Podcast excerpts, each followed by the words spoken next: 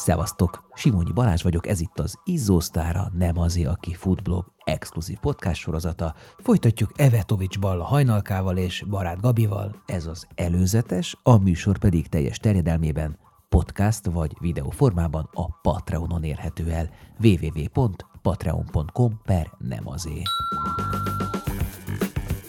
Rengeteg ö, olyan amatőr futó van, aki, aki nincs ö, tisztában azzal mondjuk, hogy mi az, hogy regeneráció, vagy tehát, hogy, hogy csak a, a, az edzésnek csak a futás részére koncentrálnak, nem, nem értik, hogy a regeneráció az mire való, miért fontos, mi az a regeneráló futás, ugye, tehát, hogy ugye egyáltalán... És nem is tudod elmagyarázni, mert nem olvassa el, nem érdekli, nem érti, mert nem azt látja belőle, hogy azok a számok ott hogy villognak, és arra nem kap 600 lájkot, hogy futott 5 kilométert 7 De percesben. ugye ez, ez úgy alapvetően a közösségi, közösségi média működését, működésének a sajátja, ugye, hogy a, a, a nagy kirívó teljesítmény az mindig hangosabb, mint ha valaki ott elpilinckázik, és hosszú távon ö, lassabban, de hosszú távon fejlődik, és, és jut el mondjuk egy jobb eredményhez, mint mind, az mindig hangosabb, amikor, amikor valaki, ó, ma három hónap után én már maratont futottam, utána két hét múlva megdöntöttem a félmaratoni egyéni csúcsomat, tehát hogy ezek mindig,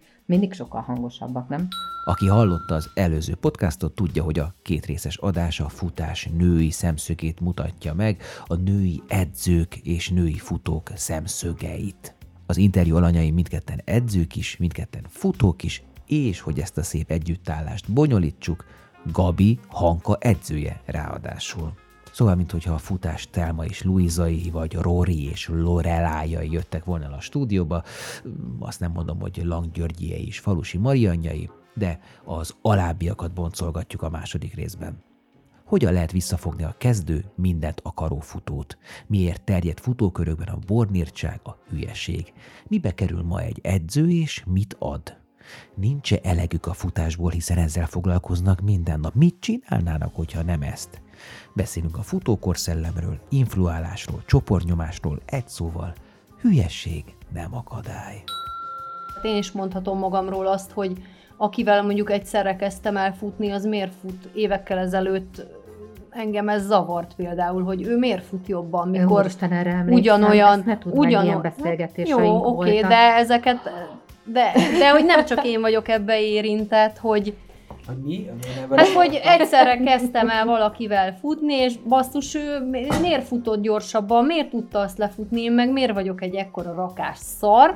Egyszerűen vannak emberek, akikkel mondjuk évek óta együtt dolgozom, és kiderül nagyon hamar, hogy mondjuk ki milyen anyagi körülmények között él. És tudom azt, hogy, hogy ha én most ennél többet emelnék, ő nem engedhetné meg magának. De én csak azért nem fogok elengedni egy olyan futót, akivel három éve együtt dolgozom, mert mondjuk ő jövő hónaptól már nem tudja kifizetni az edzésdíjamat. Néha azt érzem, hogy sok, tehát az, hogy én magam is futok, futással dolgozom, futókkal dolgozom, futásról írok, néha sok, de aztán mindig átgondolom, hogy mennyi mindent kaptam ettől az egésztől, meg hogyan változott az életem ennek kapcsán a jó irányba, egy boldogabb irányba, meg egy kiegyensúlyozottabb irányba, úgyhogy nekem ez most rendben van. Aztán, hogy tíz év múlva, ha leülünk újra beszélgetni, akkor futóedző leszek-e még, majd kiderül, de remélem, hogy igen. szeretnél egy edzővel együtt dolgozni, az attól függ, hogy, hogy te mit szeretnél elérni, és hogy, hogy az az edző mennyire tud ezen az úton segíteni, hogy neked kell-e az a segítség.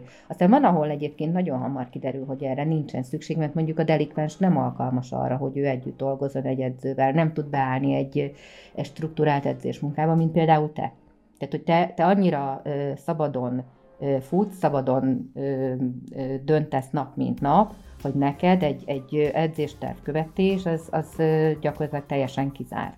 Érdekel ez az adás? Akkor szállj be a finanszírozásba. Legyél patronálója a 11 éve fennálló blog és podcast működésének. Férj hozzá további extra tartalmakhoz is, írott, vizuális vagy hangi formában, amik a futás vonzás körzetében levő izgalmas alakokkal, alakokról készülnek. www.patreon.com per nem azért.